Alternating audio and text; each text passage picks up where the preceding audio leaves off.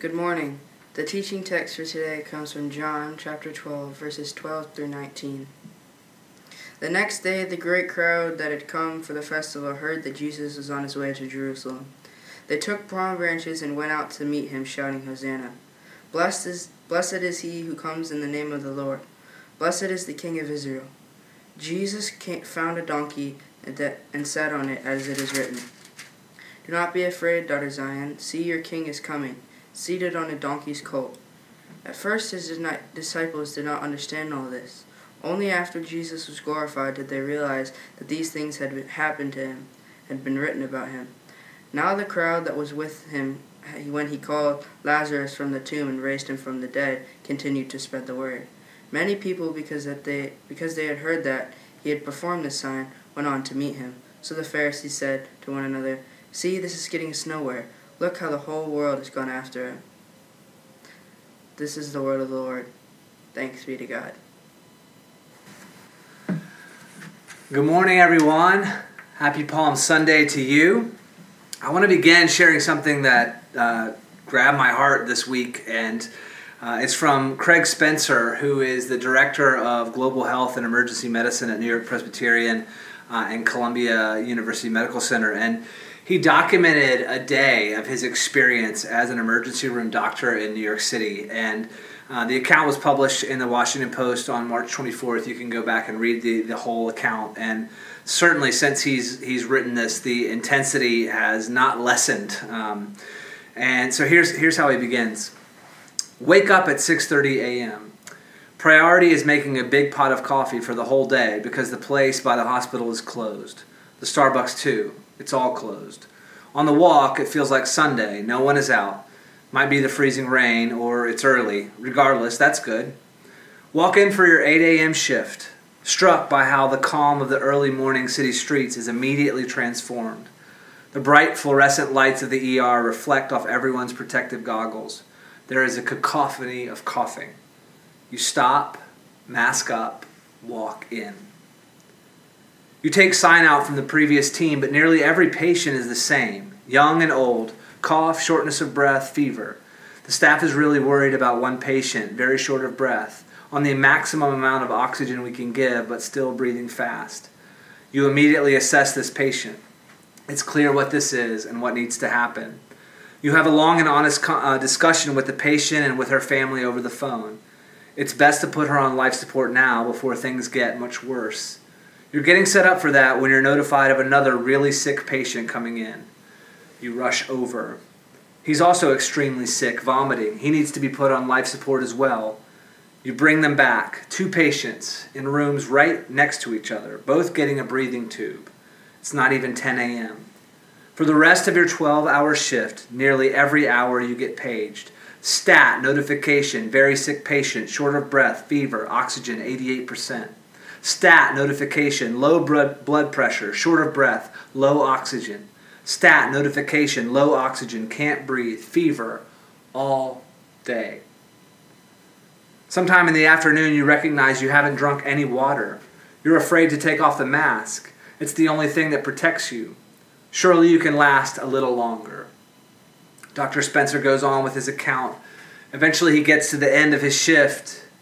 He says, You walk out and take off your mask. You feel naked and exposed. It's still raining, but you want to walk home. It feels safer than the subway or bus. Plus, you need to decompress. The streets are empty. This feels like nothing like what was going on inside. Maybe people don't know. You get home. You strip in the hallway. It's okay. Your neighbors know what you do. Everything in a bag. Your wife tries to keep your toddler away, but she hasn't seen you in days, so it's really hard. Run to the shower, rinse it all away, never happier. He talks some more about the shortage of supplies and the seemingly never ending sounds of ambulances, which have become our norm in these days. And then finally, he ends the account. You might hear people saying it isn't real. It is. You might hear people saying it isn't bad. It is. Do your part. Stay home. Stay safe. And every day, I'll come to work for you te- tears came to my eyes several times as I, as I read Dr. Spencer's account. There's so much in there. Um, the, the courage, the, the sense of duty, the care, uh, the endurance uh, that a day like that takes, uh, the simple appreciation for a quiet street and a moment to breathe and decompress, uh, the tender moments of love to be with those you care about, but also to try uh, to protect them. As you read his account, it's so it's so moving, but then you, you zoom out and you realize this is just one story in thousands upon thousands of stories in, in the millions of people who are now uh, affected by this this pandemic. It's hard to fathom, and there there's something that uh, strikes a chord in our soul when uh, we hear of those who are willing to put their lives on the line to save others. Those stories where someone is running into the danger when everyone else uh, is, is running away. And I just couldn't get it out of my head as Palm Sunday was uh, approaching and is now, now here. I just kept returning to Dr. Spencer's words. He, he used these words twice in the account. You stop, mask up, walk in. I think that it's uh, nearly impossible to know what we fully mean when we say that a human being is made in the image of God, that we carry the imago Dei. It's, it's really beyond description, but if we start to move towards it, it, it means a spark of spiritual life. It means that we have the capacity for relationship at the deepest level. It, it means um, that in our soul is beauty and abundance. Um, it means that every human being has dignity and worth. Um, it, it, also means that we have the capacity for courage in the middle of, of danger. Um, it means that we, we are a race of people that, that makes art uh, in the middle of chaos and pain. We are those who, who like our God and whose image we are made, um, fills the void with, with creativity and, and meaning. It means that we are those who laugh and cry and light a candle and sing a song, even on a day where uh, we, we attend a funeral. Uh, Saint uh, Irenaeus of Lyon famously said, uh, The glory of God is a human being fully alive. I love that. I, think that's not all that the glory of God is, of course, but it's not less than that. The glory of God is a human being fully alive. So Palm Sunday is a day where, where, we, where we mark, remember, and celebrate Jesus' entrance into Jerusalem on what we now call Holy Week. And on one level, he's been, he's been coming to this moment for his whole life. He enters the city uh, even though he knows what awaits him over these coming days. He knows what the end of this week is going to hold. And it's almost like he stops, masks up, and walks in, uh, even though he knows it's going to cost him everything.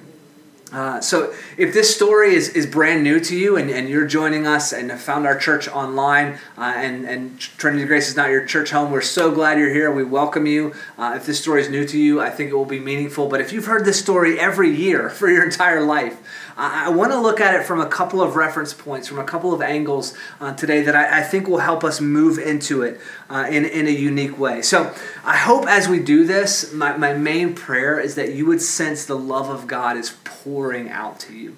That the love of God is available to you on this Palm Sunday. The love of God is inviting you in.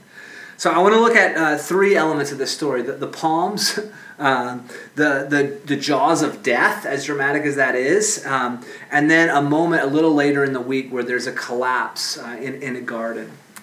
As Jesus enters Jerusalem, it says they took palm branches and went out to meet him, shouting, "Hosanna!" So Jesus is coming into the city. It says they took palm branches, went out to meet him, shouting Hosanna. This is not your typical greeting. I don't know anyone that I know who's like, "Oh, my friends are coming over. Let's get the leaves and go scream at them." That that just uh, does not happen in our in our normal scope of things. So obviously, there's some ceremony to this moment. There's some um, uh, symbolism in this moment. But what is it pointing to? So that's the first thing I want us to look at with a, a little detail: is what are the palms of Palm Sunday about? And I have to confess, I'm a little bummed that we aren't all meeting together and passing out our palms like we, we normally do. There's always some pretty impressive origami shapes that get made with the, with the palms every year. But this is clearly a symbolic, a symbolic moment. So on the surface, we, we see these people waving the branches, laying down their cloaks, crying out, Hosanna. And then the most literal translation of what they're saying is, We beg you to deliver us. There's a desperation and intensity to their cry as Jesus is coming into the city. They're praising him as being sent from God, they're calling him king. But even as this whole elaborate, you know, sim- symbology and, and, and ceremony is going on, it's not exactly clear if, if those who are participating in it know fully what, what, what, what, what they're doing. Actually, they're pulling together symbols from the three major, uh, three of the major Jewish holidays throughout, throughout the year. And actually, I want to show you that they're doing even more than that. So the scene is like a mixture, and it's, it's, um, it's not quite as bizarre as someone dressing up as Santa Claus and then hiding eggs everywhere and then shooting off fireworks, uh, like like some you know character who works with Joe Exotic at his zoo. Um, but it is an interesting mixture. So, uh, in Israel's book of the priests, in, in Leviticus, uh, there's this sort of obscure reference um, to using palm branches in one of Israel's yearly festivals. So, in case you haven't read it in a while, Leviticus 23, uh, starting in verse uh, 39. So, beginning with the 15th day of the seventh month, after you've gathered the crops of the land, celebrate the festival to the Lord for seven days. The first day is a day of Sabbath rest, and the eighth day is also a day of Sabbath rest. On the first day, you are to take branches from the luxuriant trees, from palms, willows, and other leafy trees, and rejoice before the Lord your God for seven days. Celebrate this as a festival to the Lord for seven days each year.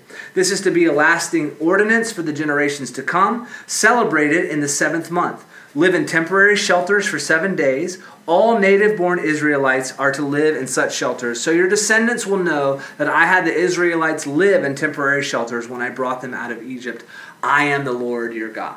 So, Leviticus 23, uh, a passage you probably haven't read more than once in your life if, you, if you've ever read it. And uh, the Lord your God, Yahweh says, get the leaves from the luxuriant trees and use them in your worship. Hashtag luxury leaves. Let's get that going. And you do this for what? You do this for the Feast of Tabernacles. Remember when you lived in temporary shelters on your way from Egypt to the place of promise. Remember how God provided for you. Remember that time. But the only problem with this in John 12 and the palms is that Jesus isn't coming to Jerusalem for the Feast of Tabernacles. He's quite famously coming to Jerusalem for the Passover, which is a different ceremony at a different time of year altogether. Uh, when they remembered um, at Passover, they remembered the blood of the lamb that saved them from death. So they have they have the luxury leaves, but they have them on the wrong holiday. And as a matter of fact, there's a third holiday that comes in uh, that, that needs to be taken into account because by the time of Jesus, uh, the holiday that palms were most notably associated with was actually Hanukkah. Uh, just 150 years before the time of Jesus, uh, a Jewish military leader uh, with a fantastic nickname, uh, Judas Maccabeus, who, who would come to be called the Hammer. Um, he made a heroic stand. He pushed out some foreign invaders. Uh, many thought this is the golden age. This is finally uh, the promises made to Abraham coming, coming true for us. And as, as Judas Maccabeus um, came into Jerusalem to become king, and he was going to rededicate the temple that had been defiled, his followers came out to welcome him in, and they waved palm branches, saying, Welcome our King, welcome our rescuer, welcome the one who has delivered us, who's going to reestablish our place of worship, this city of promise. Later, as they were uh, dedicating the temple in, in that, that, that same moment, they only had enough oil uh, for the lights to be lit for one night, but God miraculously extended the oil, and this is what we celebrate at, at Hanukkah. So in this one moment that is absolutely chocked full of meaning. We see the palm branches being waved, the cloaks being laid on the ground, and, and somehow it's a glimpse of the Feast of Tabernacles, it's a glimpse of Passover, and it's a glimpse of Hanukkah all in one. The gospel writer doesn't want us to miss um, that this Jesus is deliverer, is our shelter, is somehow also the lamb who is going to be slain so that death will lose its final hold on us. He is the conquering king. Um, he is coming to make the place, uh, the house of God, a place of welcome. The next scene we're going to see with Jesus is that he goes to cleanse the temple and make it a place of welcome, a place of prayer. That's quite a lot to get out of the symbol of, of, the palms. And last year, you just probably folded them into an airplane or to, or, or to a sphere or something. I'm going to give you one more thing, though. Uh, from Revelation 7. And this is something I had not noticed. I, I will give you full confession. Um, uh, the first week of quarantine, I was a little uh, swimming around in my head about what to do, and I watched Contagion. Uh, I started Grapes of Wrath, um, and I began reading uh, Revelation. And uh, even as I say that, it feels a bit too dramatic for me, but there was a part of me that was just like, ah, what do I do? I want to look back at like a time where things were really tough and difficult in, in American history. I, I, I want to look look uh, at an imaginary you know movie that, that shows what could possibly happen in a scenario like this, and, and I want to read Revelation in case there's something um, that I, that I missed in there, and and for me, there's something that's a little bit comforting about looking and taking stock of the possibilities, even if they might be bad. Um, I realize that's not everyone's strategy, and I totally respect that. But I noticed a detail in Revelation 7 that I hadn't remembered. So, this is Revelation 7, verse 9. It says, After this I looked, and there before me was a great multitude that no one could count, from every nation, tribe, people, and language, standing before the throne and before the Lamb. They were wearing white robes and holding palm branches in their hands. And they cried out in a loud voice Salvation belongs to our God who sits on the throne and to the Lamb. Did you hear that? This is Palm Sunday. This is Palm Sunday in heaven all of a sudden we're not just dealing with Israel's story, even all the threads of Israel's story being pulled together. This is this is more than that. This is more people than you could count from every nation, tribe, people, and language. This is a multitude. And, and the angel tells John, who's having this vision, that this multitude is a people who've passed through immense difficulty uh, on, on the earth. And they have become those who've learned to say, Salvation belongs to our God who sits on the throne and to the Lamb they, they are praising. The, the, the Palm Sunday in heaven uh, mirrors aspects of the Palm Sunday that we see in, in John 12. They're, they're praising this prophet, this priest, this king who's our Redeemer. They're, they're seeing he's somehow deliverer and shelter and the Lamb of God who takes away the sin of the, sin of the world and the victorious one. This is all the threads of the story coming together. This procession on Palm Sunday is one of, of love, of sacrifice, of obedience, of grace, of, of promise. There is so much in the palms of Palm Sunday. And meanwhile, in Jerusalem, uh, across town, more than likely on this exact day or one of the days before or after this day, uh, Pilate, who we're going to meet a little later in the story, um, is marching the Roman legion from Caesarea by the sea into Jerusalem because it's Passover. And Passover is a festival where uh, the Jewish people celebrate their deliverance from a mighty, uh, you know, military dominant empire in, in Egypt. And so, just in case anyone gets an idea uh, of, of trying to incite a revolution or a riot, um, Pilate has a strong show of, of force. And so, you can imagine him riding in on the, on the back of a war horse at the front of a column of soldiers. And this is what everyone expects a king to look like. And here's Jesus coming in on a borrowed donkey over the cloaks of the poor that have been laid in honor and yet somehow holding the narrative of the whole world. The palms of Palm Sunday mean a lot. But so does the fact that Jesus is walking into the jaws of death. And he knows it. He's walking right into a trap and he knows it. All the way back in Luke 9, we, we've seen this. Luke 9:51 says, As the time approached for him to be taken up to heaven, Jesus resolutely set out for Jerusalem. I kind of like the poetry of the older translations. They, they say, He set his face like flint. He was utterly determined to move forward to this moment, even though he knew what it was going to cost him. He's been trying to warn the disciples that this is, is going to come, but they don't seem to get it. Uh, in fact, our text says that exactly. At first, his disciples didn't understand all of this.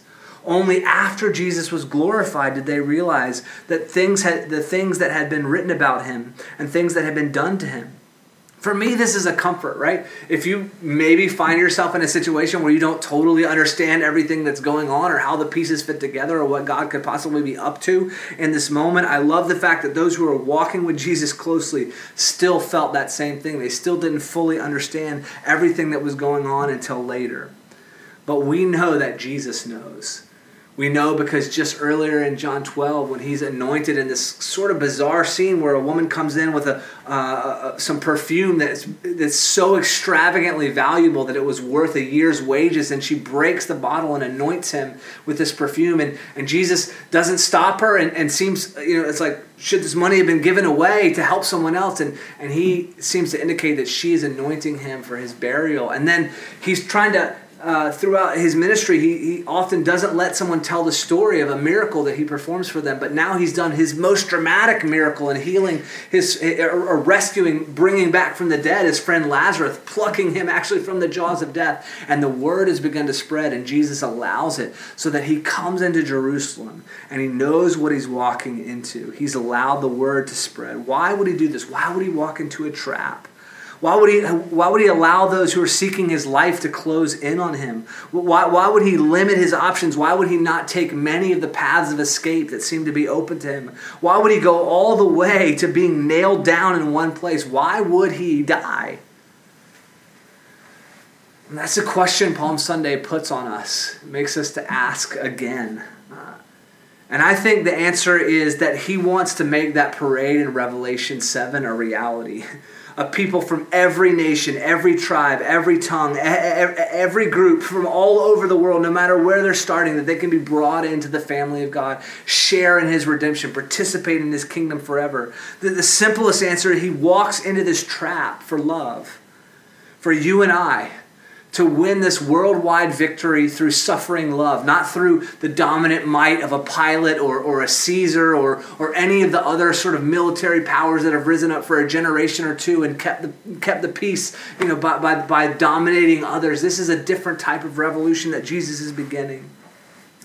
So on Palm Sunday, I just want to say to you from the bottom of my heart and from the bottom of this story do not doubt that you are loved do not doubt how extravagant the love of Jesus is for you, the, the cost he is willing to pay to bring you in and make, make you family. The last thing I want you to notice is just a little while later in this week, uh, this man who's riding the donkey, who's receiving the shouts of praise, uh, he's going to be on his own and he's going to collapse in a garden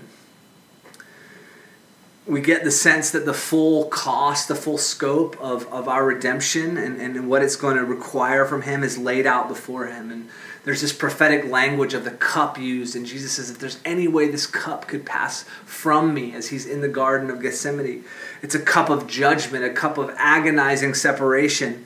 Uh, he's in anguish, and, and the pain is intense. He's, it's physical pain, it's emotional pain, it is spiritual pain it is crushing. And right in the moment when he needs his friends the most, he's on his own and they fall asleep. He's looking for a possible way out and he falls to the ground. It says he's so anxious that he sweats drops of blood. He pours out his, his heart, honest, trembling, vulnerable. He pours out his soul in prayer. If that was the end of the story, it would be understandable. Like, it's too much. It's too much for him to take on. It's too much to, to, to move forward in that moment. But somehow, from that moment in the garden, after he collapses, Jesus gets up and goes forward anyway. Why? That's the question of Palm Sunday. Why? And, and the answer is the love of the Father, this conspiracy in the, in the very character of God, Father, Son, and Holy Spirit to, to repair the world and to move out towards us. It is profoundly, the answer is for love for you and I to call us sons and daughters. It is the commitment to heal and repair the world. It is a commitment to that, that future vision of Palm Sunday in heaven where we will worship and say salvation belongs to our God. I love how Hebrews 12 gives you a little clue of what got Jesus off of his, his, his knees after he collapsed in the garden. We've said this before, but it bears repeating. Hebrews 12 Let us run with perseverance the race marked out for us, fixing our eyes on Jesus, the pioneer and perfecter of our faith. For the joy set before him, he endured the cross, scorning its shame, and sat down at the right hand of the throne of God. Consider him who endured such opposition from sinners so that you will not grow weary and lose heart. What got Jesus up onto his feet in the Garden of Gethsemane? What carried him forward? It says, For the joy set before him, he endured the cross. He's completing this plan that he had with the Father. He's, it's the joy of healing and repairing the world. Do you know how much Jesus loves to heal and to repair and to restore and to pour out mercy and to pour out kindness? The joy of calling you and I son, daughter, knowing that you're not just made in the image of God, you're adopted into the family. Palm Sunday, amongst all else that it does, it reminds us that Jesus is the one who pulls all the strands of the story together. He is the deliverer, He is the lamb, He is the king, and He collapsed in the garden, but He got up for the joy set before Him. It tells us for certain that God loves us enough, enough to walk into the jaws of death. That is something worth waving palms about. That is something worth throwing cloaks on the ground, shouting, worshiping, but it's also something that is worth living lives of love ourselves. This, this, this Jesus who gives us his spirit so that we can walk in his way is, is saying, I want you to journey with me. I want you to lay down your life and share in my love. Now, this week, with the church all across the world, we are on this journey towards the cross, Holy Week. And I want to invite you to a couple practical things for you to join us uh, this week. Um, actually, every day of Holy Week, we're going to be having live noon reflections um, that you can jump on for just a few minutes. We're going to share where Jesus was and sort of the journey towards that final meal and the arrest and the betrayal and the cross on Good Friday. And we're going to just share a little scripture, pray together. It'll be a moment for us to sort of have our hearts unified uh, on, on the way towards the cross and the resurrection that we celebrate next week. Another something I'm very excited about is on Wednesday evening through Thursday evening, so a 24 hour uh, block of time that's leading right up to that moment where Jesus washes his disciples' feet and, and they share that meal together. Uh, we're going to be joining with 24 other churches across uh, the city. Um, and we're going to be fasting and praying for God to pour out healing and mercy, uh, spiritual awakening, to care for the most vulnerable, to roll back the tide of this disease. So, in the middle of this very unusual Holy Week, unprecedented in our, in our lifetimes, uh, we're going to be joining together with churches all across the city um, to pray. Our particular hour in the prayer wall is going to be Thursday 4 p.m. Uh, to Thursday 5 p.m. So we're going to really own that hour and press in as a Trinity Grace Church family uh, into prayer and intercession during that hour. But we're going to be fasting that whole 24 uh, hour block. I want to invite as many of you as are willing to join us in that fast to seek God. I just, I'm so convicted that even if we have to stay home, and that's the most loving thing that we can do, there are still ways that we can stop, uh, mask up, and walk in. Uh, we can walk in intercession. Uh, we can participate in a revolution of love, um, an expression of God's kindness and mercy, kneeling on, on, on, the floor of our apartments or on our, on, our, on our couch or in our prayer closet. We can join in what God is doing, um, even in the midst of this, this crisis. We can walk in love, look for places, um, even if we're scattered and even if we're isolated, that we're not alone and that we're moving out towards one another to continue to be kind, merciful, generous Christ has done this. He's, he's walked into Jerusalem. He's taken on all that he knows that is going to represent for us. And we are his. We are his because we know the end of the story. And so we can walk with him. We can stop. We can mask up. We can walk in. I pray for you on this Palm Sunday. Heavenly Father, thank you for your kindness. Thank you for your mercy. Thank you for the extravagance of your love that you have poured out for us. I thank you that you are willing to walk into Jerusalem, that you are the one who pulls all the threads of the story together. You are our Redeemer. You are our, our shelter. You are our deliverer. You are the Lamb who takes away the sins of the world. I pray we would know you as you really are on this Palm Sunday and this Holy Week as we move towards Easter. I pray in the name of Jesus that everywhere this is being listened to, that you would just pour out your Holy Spirit, that you would give an embrace of your love.